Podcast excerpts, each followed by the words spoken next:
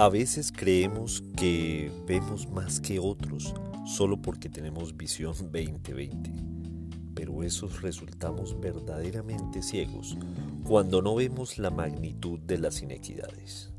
El mundo que hemos construido está hecho literalmente a imagen y semejanza de las personas sin discapacidades. Esto es Comunicación, el podcast de Víctor Solano, y esta semana hablaremos de tecnologías para la inclusión visual.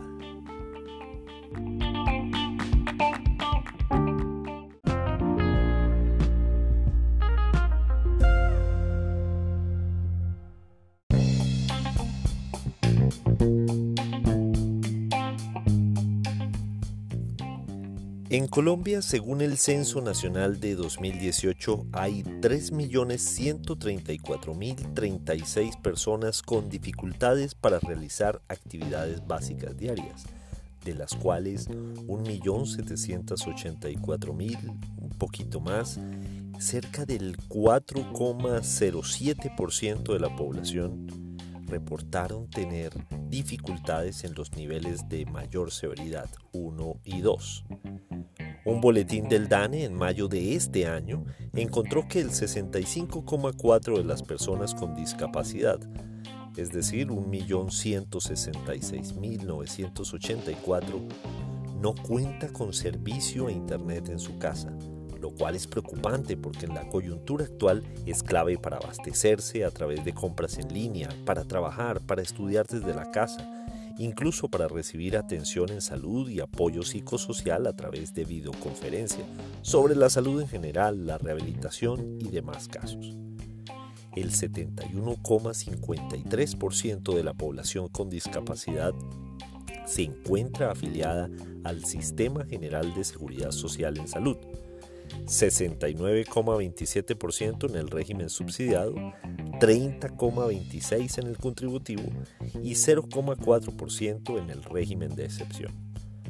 Las personas con discapacidad visual son el 14,31% de las personas con algún tipo de dificultad en nuestro país.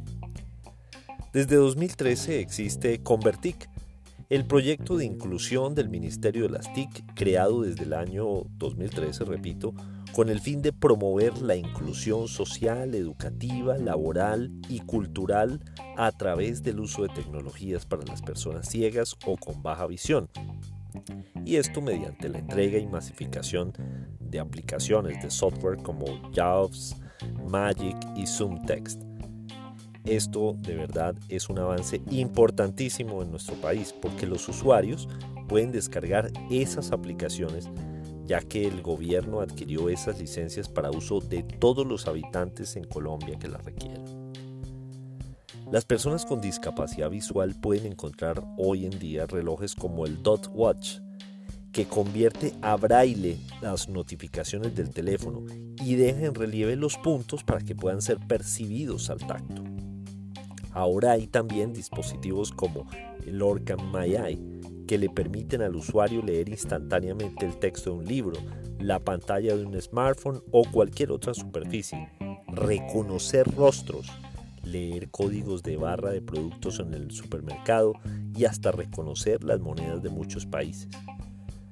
Ayer, por ejemplo, se anunció que Lionel Messi se sumó como embajador global de este dispositivo como estas y otras tecnologías están siendo desarrolladas cada día en diferentes lugares del mundo, y esto gracias a la colaboración de quienes las necesitan y al emprendimiento de quienes identifican esas necesidades.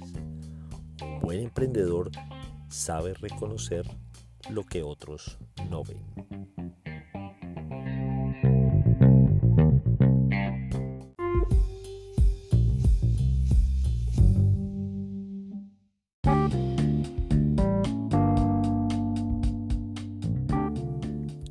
Comenzaba este episodio hablando de las inequidades, porque sí, este mundo está construido por personas que a veces no pensamos en el resto.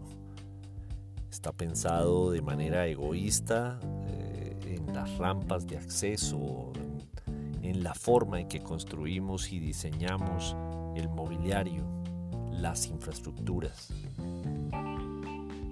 Cada vez más todos deberíamos ponernos en los zapatos de los otros y hacer así un mundo mejor, un mundo con mayores oportunidades para todos.